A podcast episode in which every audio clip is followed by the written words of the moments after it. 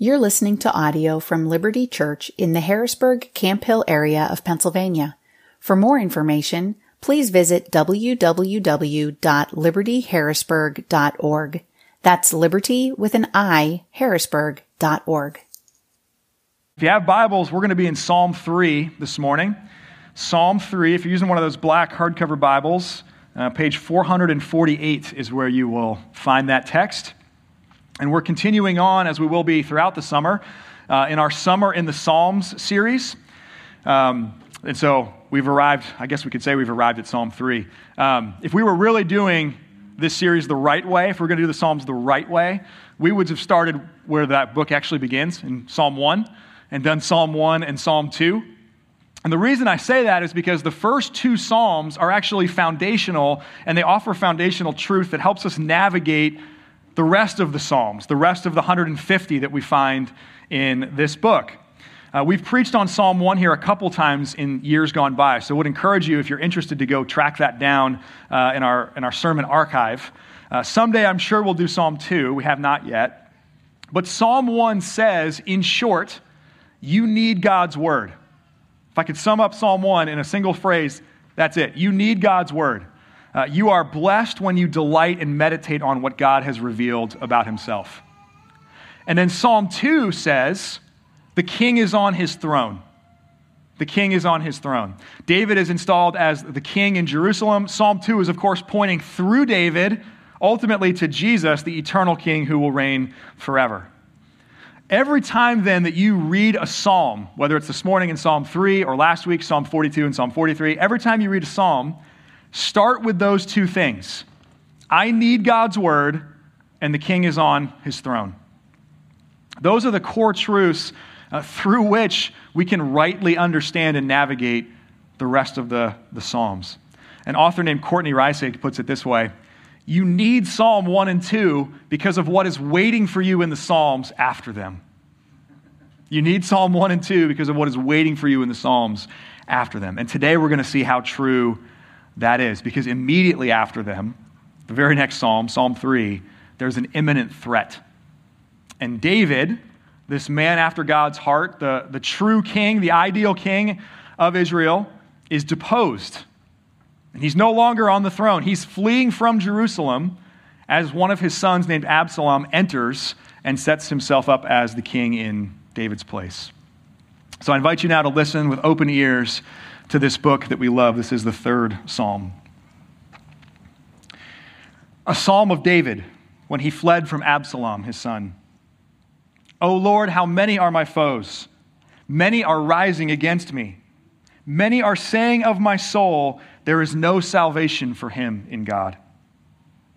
But you, O Lord, are a shield about me, my glory and the lifter of my head. I cried aloud to the Lord, and he answered me from his holy hill. I lay down and slept. I woke again, for the Lord sustained me. I will not be afraid of many thousands of people who have set themselves against me all around. Arise, O Lord, save me, O my God, for you strike all my enemies on the cheek, you break the teeth of the wicked. Salvation belongs to the Lord, your blessing be on your people. This is God's word. Let me pray for us. Lord, as your disciples once cried out, To whom shall we go? You have the words of eternal life. And so help us now in these moments we have together this morning to hear what you will say to us and to respond in faith. And I ask now that the words of my mouth and the meditations of all of our hearts would be acceptable, but would be pleasing in your sight. You are our rock and our redeemer. Amen. Psalm 3 uh, is a psalm about fear. A psalm about fear. And so let's seek to answer two questions this morning in light of this psalm. What causes fear? And then what calms or combats fear? What causes fear? And then what calms or combats it. So, first, what causes fear. And King David points out two things in this psalm that cause fear eyes and lies. Eyes and lies. So, our eyes, our circumstances, our present situation, what we can see with our eyes, and lies, soul level lies that we believe about God or about ourselves.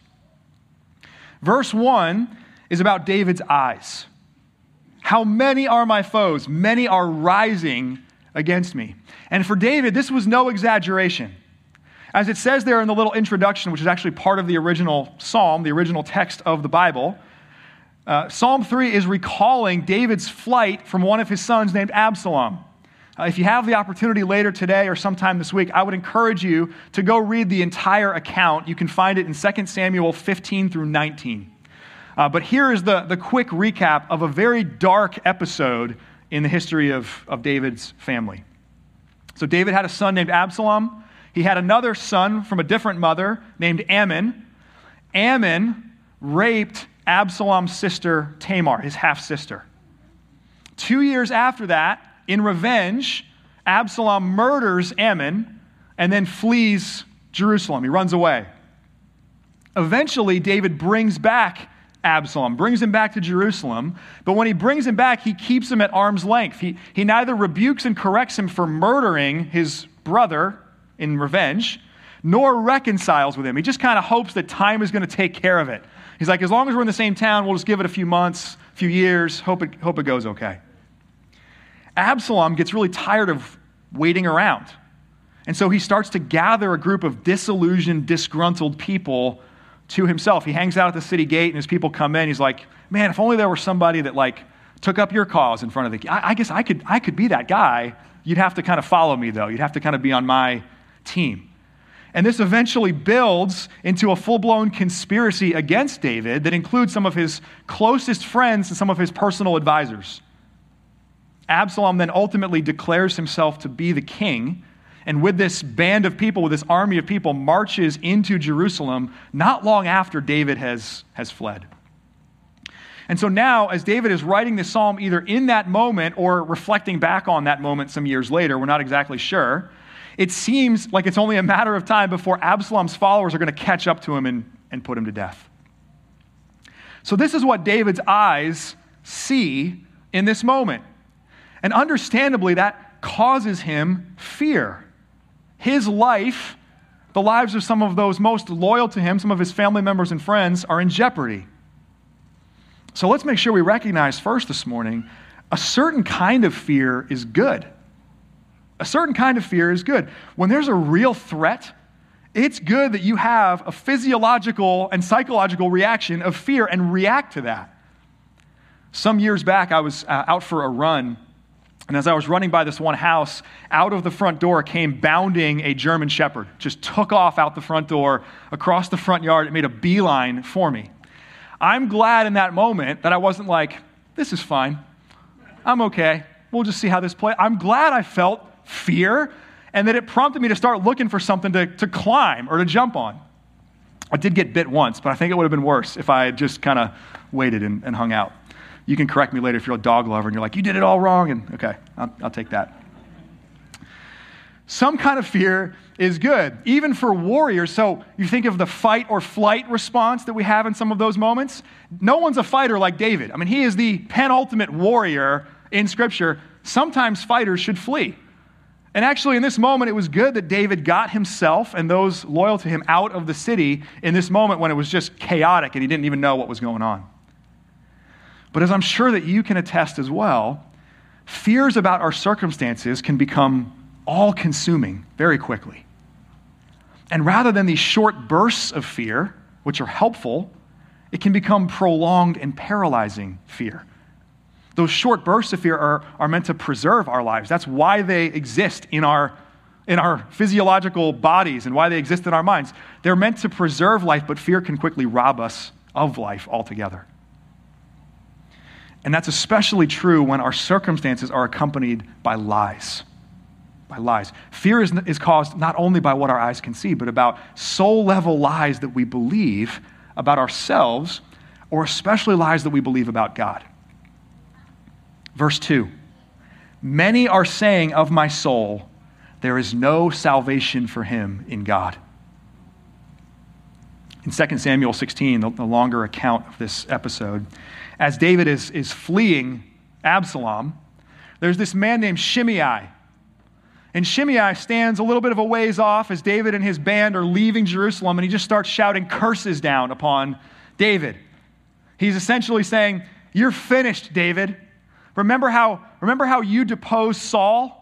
Saul displeased God and God was finished with him, and then now you, then you became the king? Well, the same thing is now happening to you.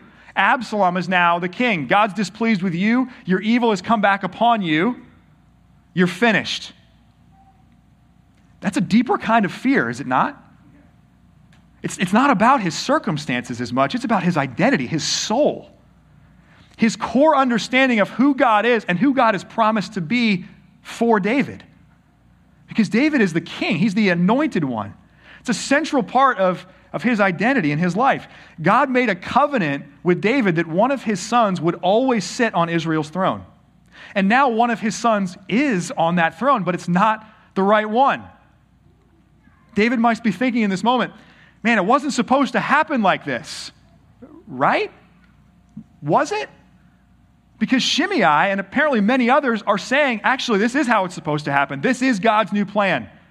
You displeased God just as Saul displeased God. You replaced Saul, now Absalom replaces you. God's finished with you. See, it's always the lies that are just close enough to the truth, that have some kind of hint of truth around them that are the most deceptive and the most believable. David could very easily have absorbed those words from Shimei and the others who were saying, There's no salvation for you in God, and buried them deep in his soul and become enslaved to fear. Now, that doesn't happen, thankfully, and we'll see why in a minute. But first, this morning, ask yourself what kind of lies have the power to enslave me? Each of us ask yourself, what kind of lies have the power to enslave me? Are they lies about your value and your worth as a human being, an image bearer of God? Are they lies about how much you can actually control circumstantially in your life? Are they lies like the one that David hears in Psalm 3? Lies about God's love for you? Lies about God's protection of you? counselor named Ed Welch writes this Listen to your fears, and you hear them speak about things that have personal meaning to you. They appear to be attached to things we value. So, to deeply understand fear, we must also look at ourselves and the way we interpret our situations. It can reveal what we cherish. He's saying there, in other words, if we're willing to listen, our fears reveal so much. They help us to not only see the lies that we believe, but the idols that live underneath those lies, the things that our hearts cherish that they're not actually meant to, to cherish that way. And if we just step back for a second, have we not all seen this play out the last 18 months of our lives? And we could talk about that broadly and culturally this morning. I'm more interested in how we've seen that play out in each of our own hearts.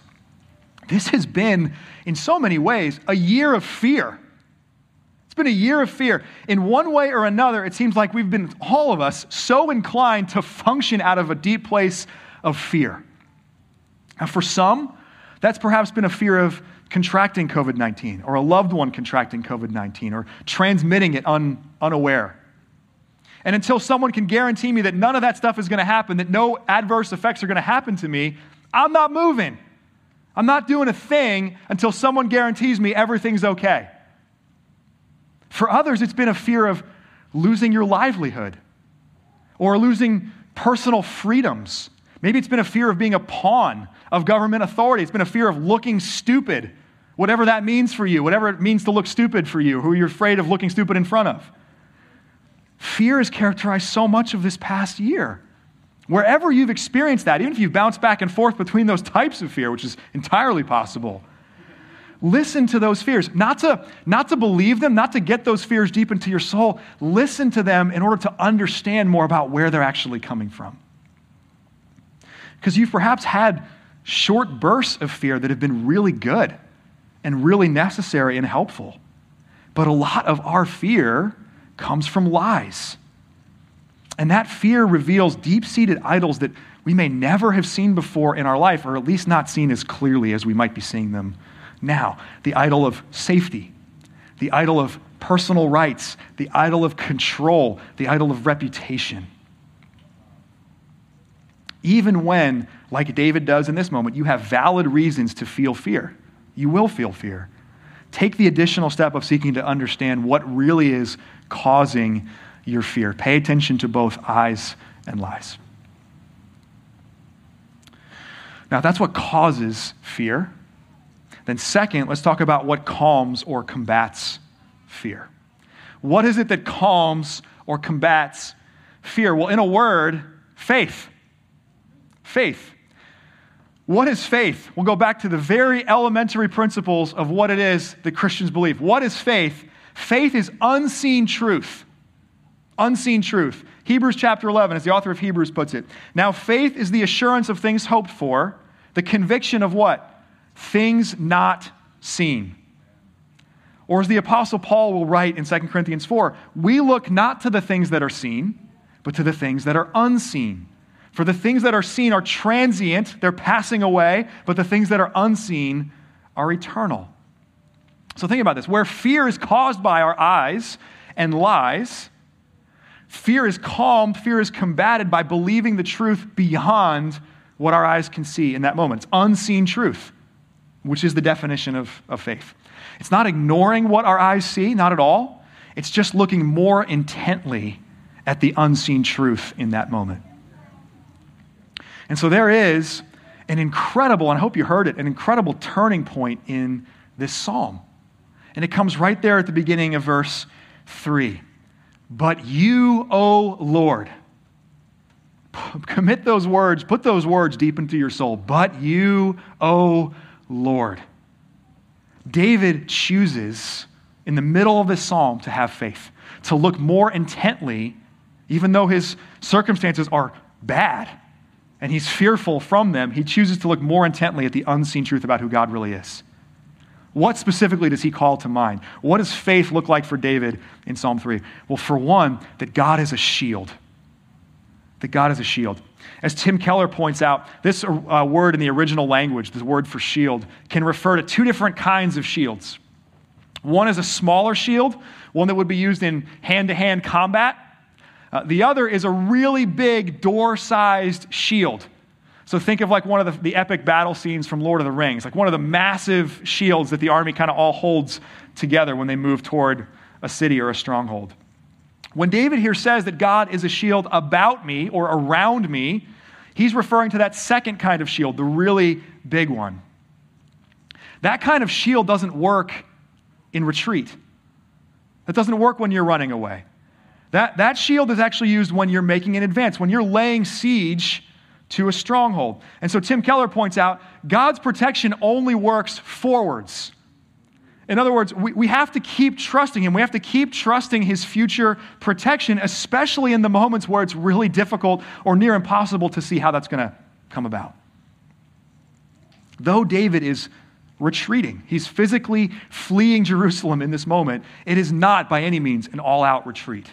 He is not quitting. He is not giving in to his fear. Even as he is fleeing, he's remembering God is my shield. I have to keep looking to him for his future protection. God is also, David says, my glory. My glory. Glory means weight, like a heaviness. And David is saying here, God, you are the weightiest thing. You are the greatest and most substantial thing in my life. Fear is caused when we make something else our glory. And so, this act of faith is saying, No, actually, God, you're the one that belongs there, putting God back in his rightful place as his glory. David is, is calming and combating his fear. Before this moment, David might have been looking to any number of other things as his glory. He might have been looking to, to Absalom, his son. We read in that longer account, Absalom was one of his favorite sons. He was the most handsome. He had a lot of long, flowing hair. It ended up being kind of his downfall. He got stuck in a tree by it, and that's how he died. But he loved Absalom, which is probably why he didn't actually want to rebuke him or correct him why he struggled to do the right thing in those moments. Maybe Absalom was his glory. Maybe it was his power and his position as king. Maybe it was the, all the friends he had around him, the army he had around him. All of that has now been stripped away. But his fear is calmed when he remembers that actually none of those things is his glory. God alone is his glory. And then David says, God is the lifter of my head. The lifter of my head. The lies, whether it's to David or to you, the lies scream things like, God's abandoned you. You're too far gone. There's no salvation for you in God. Who do you think you are? And we hear those lies and our, our heads fall. And they, we look low in the shame and in the despair and in the grief of that. But God is the lifter of heads. God says, No, no, no. Look up. Look up. Look at me. Look at me. I have not left you. I have not abandoned you, even if it seems that I have. Every time that, that we gather together for worship, as we're doing this morning, the last thing that you will hear is a benediction. It's a benediction. It's a, it's a final word of blessing upon the people of God as they prepare to go back out into the world. As many of you know, uh, as many of you who, who call this church your, your church home, you could probably quote verbatim. Whenever I offer a benediction, I say, Now what? Now lift your heads, lift your eyes, and receive this charge and this benediction which I pronounce upon you in Jesus' name. Why do I say that? Well, because during our gathering, you might have experienced some deep conviction of sin. You might have done some stuff that you really need to repent of. You might also be really fearful about what's coming at you the minute you walk out these doors. What's coming at you later today? What's coming at you later this week or this month? But whatever it is that you experience when you gather together in worship, you get to leave the gathering of God's people looking up. Why? Because God is the lifter of your head. He's the lifter of your head. Two more things that David calls to mind here in Psalm 3 that God reigns and God sustains. So God is the reigning king. That's the next thing David says. Even though he's been deposed, God, the eternal king, is still on his throne. He's bringing that foundational truth of Psalm 2 to bear the very next psalm. Where is God in this moment of David's fear? Look at verse 4 on his holy hill. God is right where he's supposed to be, right where he always is when David was actually fleeing Jerusalem, initially the priests took up the Ark of the Covenant and they fled with David. They took the Ark of the Covenant and started to march out of the city with him. But in this moment of great faith, David says in 2 Samuel 15, carry the Ark of God back into the city. If I find favor in the eyes of the Lord, he will bring me back, and I will look upon both it and his dwelling place. The ark which symbolizes the, the presence of God, where does it belong? It belongs in God's city. Because God, even though David is not on his throne, God is on his. The eternal king is always on his throne. And then lastly, God is the sustainer. Sustainer. As David says there in verse 5, I lay down and slept. I woke again, for the Lord sustained me. We take this for granted so often in our lives. If you woke up this morning and you did because you're here. I'm thankful for that. It's because God sustained you. And if you wake up tomorrow morning, and if you wake up the morning after that, it will only and ever be because God sustained you. That is the reason that we have breath in our lungs. So you can think about it this way sleep is functional faith.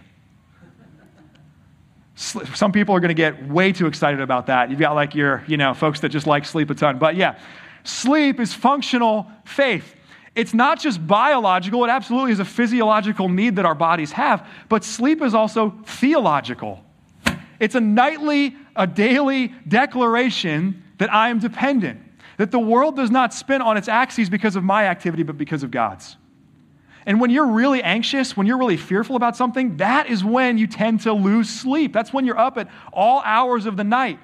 It's when you're replaying all that happened that previous day and how you wish you could have done it differently. It's when you're thinking about all the things that might happen tomorrow, all the plausible scenarios, and thinking, okay, well, if that happens, I'll go this way, and if this happens, I'll go that way. And your eyes do not shut and you don't rest. But as Solomon goes on to write in Psalm 127, God gives to his beloved sleep. It's a gift from God, and it is an act of faith each and every day in our lives. Mundane as it, as it might seem, it's an act of faith to put your head on the pillow and call it quits for the day because you're, you're not ultimately in charge, God is. In Psalm 3, we see here that when eyes and lies bring fear, David is making a choice to focus on unseen truth. He's making a choice to do that. He's not ignoring his circumstances. He's not burying his head in the sand. He's fleeing Jerusalem to stay alive. But as he's doing that, he's making a conscious decision to choose faith over fear and to declare, as he says there in verse 6, I will not be afraid. I will not be afraid. Where, friends, do you need to make that same declaration in your own life today? What fear has so plagued you, has so consumed you this past week, or this past month, or this past year? Over what fear, by faith in the living God, do you need to, to actually declare today, I will not be afraid? Each one of us has a finite amount of mental and emotional capacity. And the, and the thing about fear is, it is insatiable. It is insatiable. It will always consume as much as it possibly can and then some.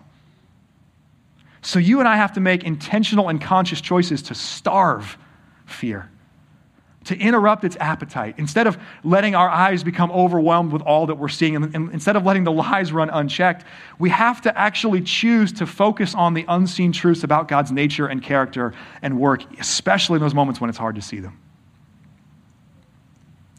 practically one of the, one of the best ways that, that I've found to do this is by asking myself a question. Whenever the lies and the fears begin to really spiral uh, in my own heart, and I can have the sanity, I can have the presence of mind in a given moment to do this, I'll stop and I'll try to ask myself, what would Jesus say to me in this moment? What would Jesus say to me right now? If he, if he were physically in the room with me, if he were looking into my eyes, what would he say to me right now.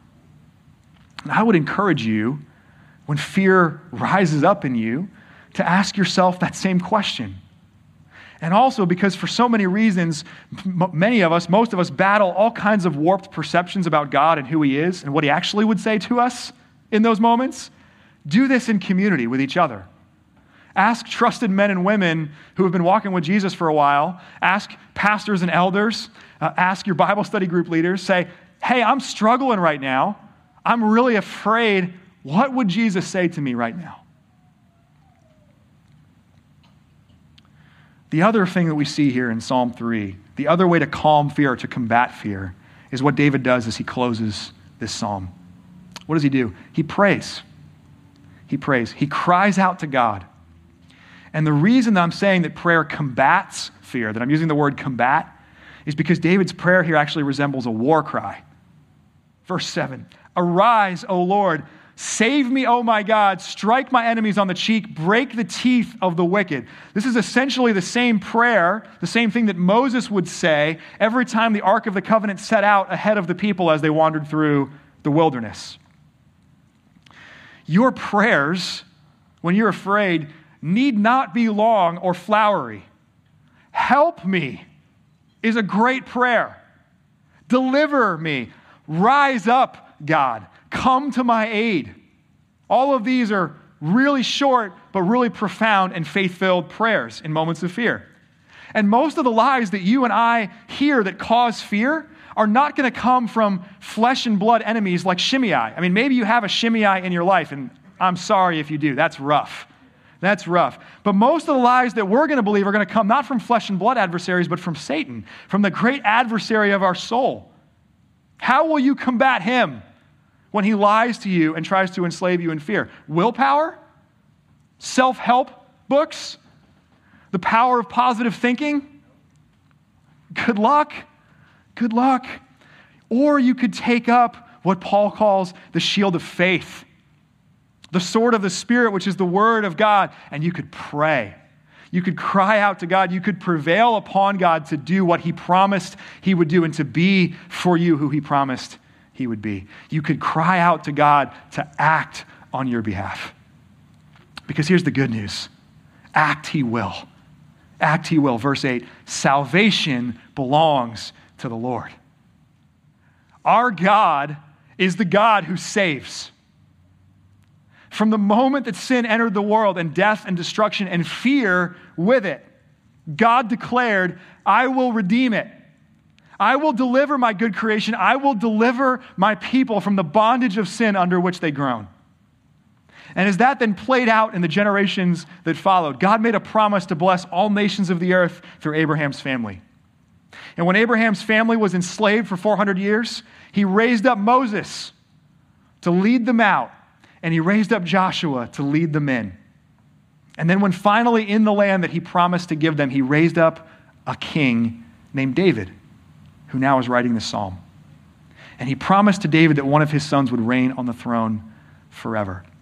As David is fleeing Jerusalem, as he is not on his throne, he can look back on all of those things and remember not one of God's promises have failed.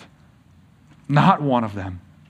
And so I can say in this moment, though it seems impossible to see how it's going to happen, salvation belongs to the Lord. Salvation is God's to give, and give it he will. He either made a covenant with me, David's saying, or he didn't. And if he did, if he is the God who remains faithful even when we are faithless, then this fear inducing, otherwise all consuming moment is as much in his hands as is any other moment. And that means, as he concludes the psalm, at the end of the day, the enemies of God will fall, and the people of God are safe and are blessed. Church, how much more do we know this to be true? Because today, this very second, one of David's sons sits on the throne, and his name is Jesus. He is great David's greater son. And after making purification for sin on the cross, after triumphing over death, he sat down at the right hand of the majesty on high. And he will reign until he has put what? All enemies under his feet. At the end of the day, you and I have nothing to fear but God. And God is the one who saves. Salvation belongs to the Lord, and in Jesus Christ, salvation has once for all and once for always been secured. So, beyond what you can see with your eyes, and over and against the lies that you are prone to believe, now, friends, today, lift your heads and look to Jesus and let him be to you your shield, your glory, the lifter of your head. Let him be the ever reigning, sustaining king that he is. Calm and combat your fear with faith in the one to whom salvation belongs. May the blessing of God be upon his people, because truly in Jesus Christ it is. It is. Amen. Let me pray for us. Lord God, forgive our fear and forgive the unbelief that lives underneath it help our unbelief. We expect to face fear in this life. It's a result of the fall, it's a result of sin.